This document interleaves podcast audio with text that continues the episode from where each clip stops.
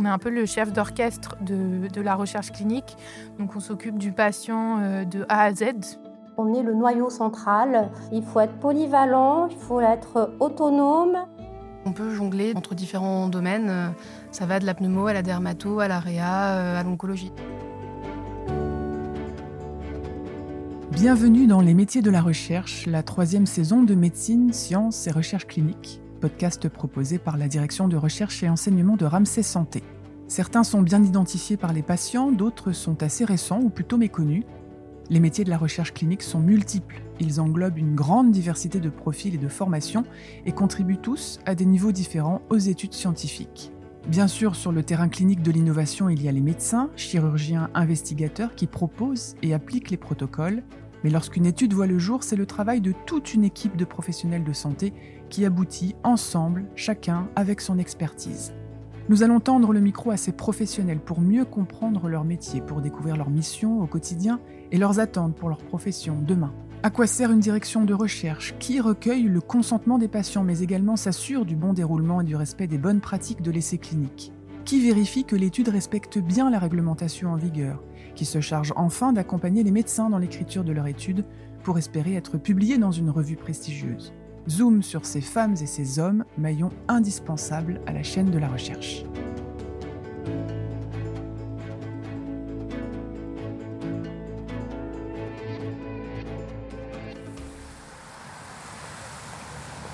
Nous sommes en région parisienne, dans le département de l'Essonne, à l'hôpital privé d'Antony, pour découvrir une profession noyau central de la recherche, le métier d'attaché de recherche clinique.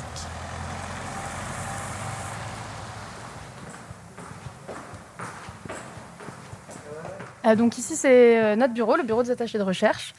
Donc c'est un petit peu euh, un petit peu un endroit cocon. C'est là où on, reçoit tous nos patients au calme. Je m'appelle euh, Mélanie Dehaye, je suis attachée de recherche clinique coordinatrice. Qu'est-ce que c'est attaché de recherche clinique? Un attaché de recherche clinique, c'est quelqu'un, euh, en résumé, qui coordonne tous les essais cliniques de l'hôpital. Donc ça nécessite d'être quand même euh, assez polyvalent parce qu'on peut jongler de, entre différents domaines.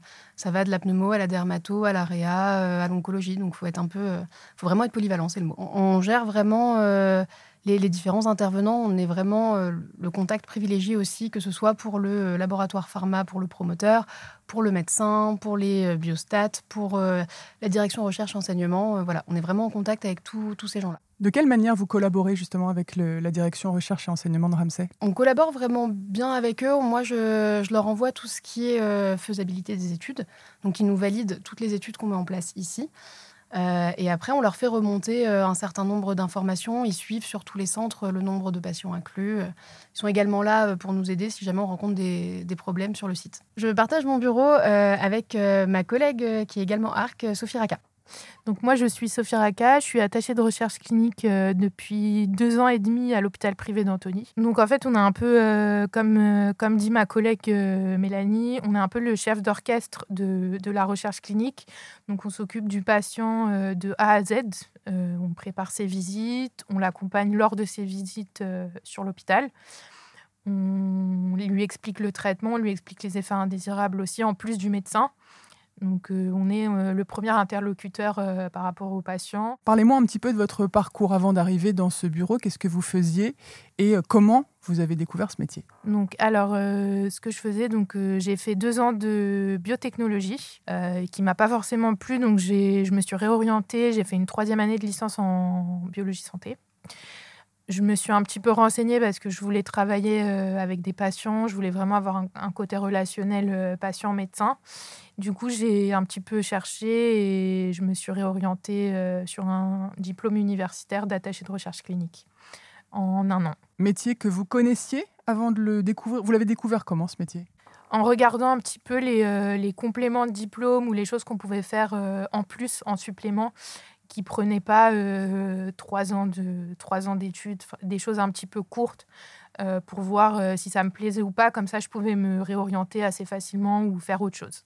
Quelles sont les qualités, euh, selon vous, euh, pour, euh, pour faire ce métier? Le relationnel, l'organisationnel aussi? Oui, il faut beaucoup, beaucoup de, rigueur et d'organisation. C'est très, c'est très important parce que comme on, on, gère plusieurs essais, on gère plusieurs patients en même temps, il ne faut pas qu'on soit perdu entre, entre différentes pathologies aussi. Donc, il faut être très organisé. Combien de recherches vous gérez simultanément? On a sur Anthony une cinquantaine d'essais. Allô? Yeah, it's me. Uh, okay, I didn't receive any email. Can you do it again, please? Ok, perfect. Thank you very much. Sans aucune indiscrétion, ça avait un rapport avec votre euh, travail? Oui, ouais, c'était en rapport avec le, travail. C'est, on bosse avec beaucoup de, différents intervenants. Les prises de sang sont centralisées. Donc, du coup, elles sont centralisées à l'étranger.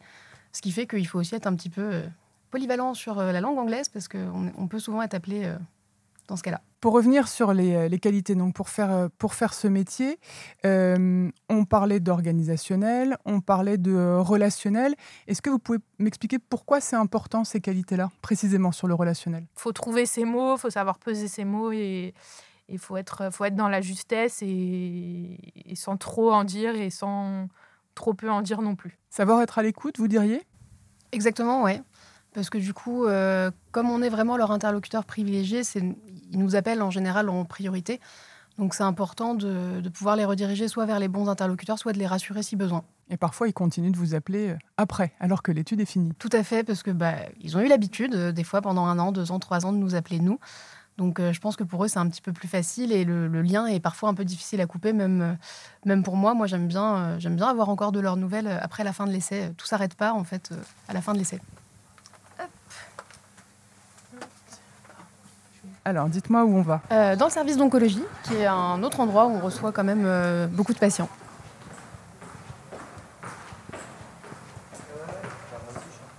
Bonjour. Donc voilà, le service d'oncologie.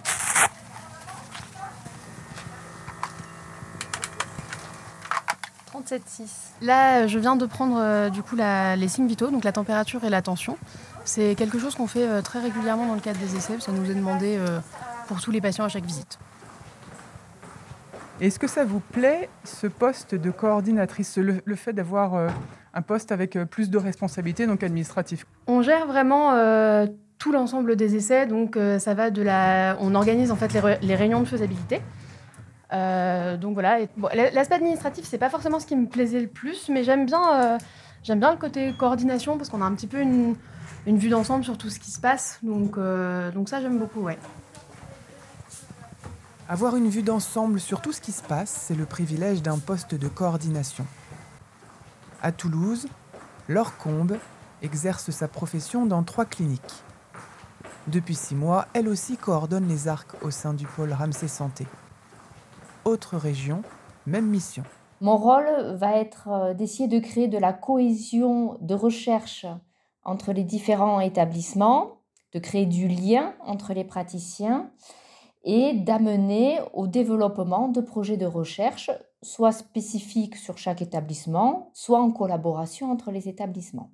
Et créer du lien, ça va signifier, comme les praticiens sont souvent ben, sont sur une activité libérale euh, avec des plannings très chargés, euh, les inciter euh, à communiquer entre eux, c'est-à-dire que je vais faire le lien sur une idée de recherche d'un praticien à un autre, donc d'une clinique à une autre, et ainsi de pouvoir euh, à la fois de juger de la pertinence d'un projet et voir des collaborations qui pourraient, pourraient s'articuler autour de ce projet. Quelles sont les compétences requises selon vous pour exercer ce poste de coordinatrice? Mélanie Dehaye, l'hôpital privé d'Antony, nous a parlé de l'aspect organisationnel, mais aussi du relationnel très important. Effectivement, quand on est, comme dans mon cas, euh, mobile sur plusieurs sites, il faut évidemment des qualités d'organisation, euh, afin de maintenir une présence suffisante sur chaque site.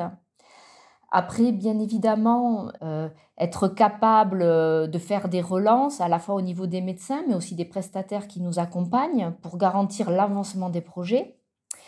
Il va y avoir aussi cette démarche voilà, de savoir solliciter à bon escient notre direction de la recherche pour aller chercher l'information lorsque l'on ne l'a pas, puisque comme tout un chacun, on n'est pas forcément expert de chaque euh, subtilité de notre métier, je vais dire ça comme ça.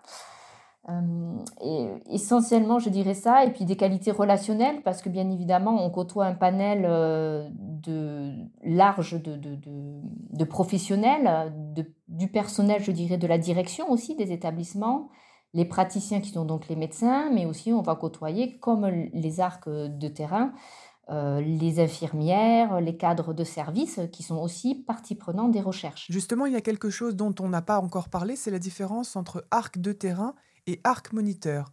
Derrière un même terme générique, y a en réalité presque deux métiers. Euh, donc c'est vrai que ça, c'est pas toujours évident pour euh, nos interlocuteurs, puisqu'on croit que c'est la même chose, alors qu'en termes de, de, pratique, ça ne va pas être la même chose. C'est-à-dire qu'on ne va pas faire concrètement les mêmes tâches.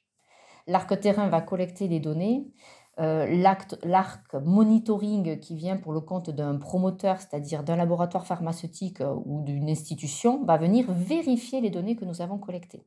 Il s'agit d'un métier plutôt récent et donc euh, méconnu, parfois découvert par hasard. Est-ce que c'est votre cas? Alors le métier d'arc, je l'ai découvert de façon inopinée, puisqu'effectivement, c'est un métier qui a maintenant peut-être 20 ou 30 ans, mais qui est quand même assez récent et euh, tout simplement par l'intermédiaire d'une connaissance personnelle qui exerce euh, cette profession. Et j'étais à un moment de ma carrière où je souhaitais revenir à un métier scientifique puisque j'ai un parcours universitaire en, biologie. Et j'ai trouvé que c'était un excellent compromis pour revenir vraiment à de la science et tout à la fois à, à exercer dans le milieu de la santé qui était quand même mon souhait. Loubna Mavier est attachée de recherche clinique depuis une quinzaine d'années au sein du pôle Ramsey Santé aux côtés de Laure. C'est au sein de sa famille qu'elle a découvert le métier qui est toujours le sien aujourd'hui. Moi, j'ai eu euh, la chance de baigner dans un milieu où il y avait euh, beaucoup de personnes qui faisaient de la recherche fondamentale. Euh, j'avais dans la famille quelqu'un qui travaille en industrie pharmaceutique.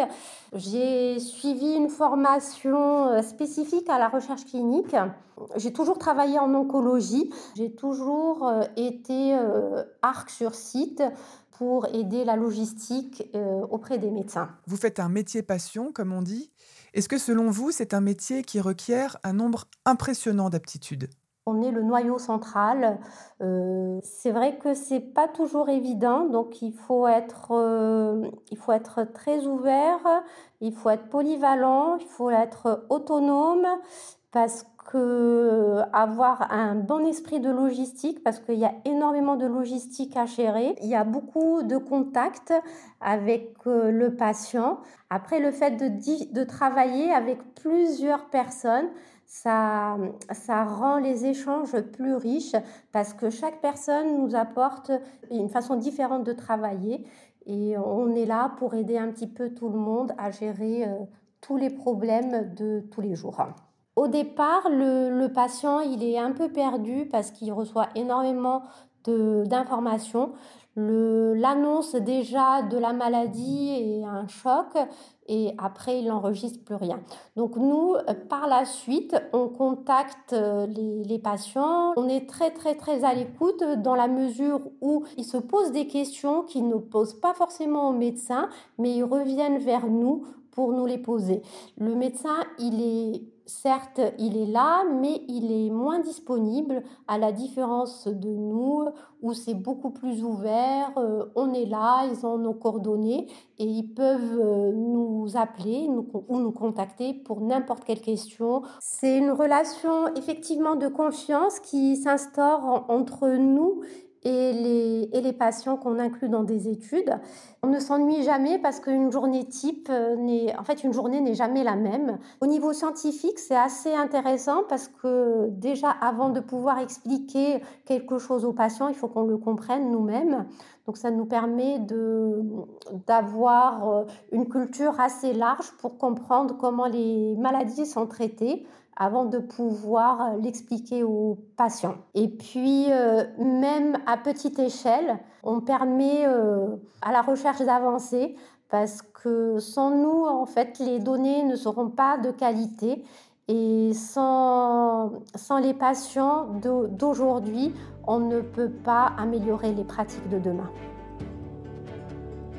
Retrouvez tous les épisodes du podcast Médecine, Sciences et Recherche cliniques sur le site internet de la direction Recherche et Enseignement Ramsey Santé.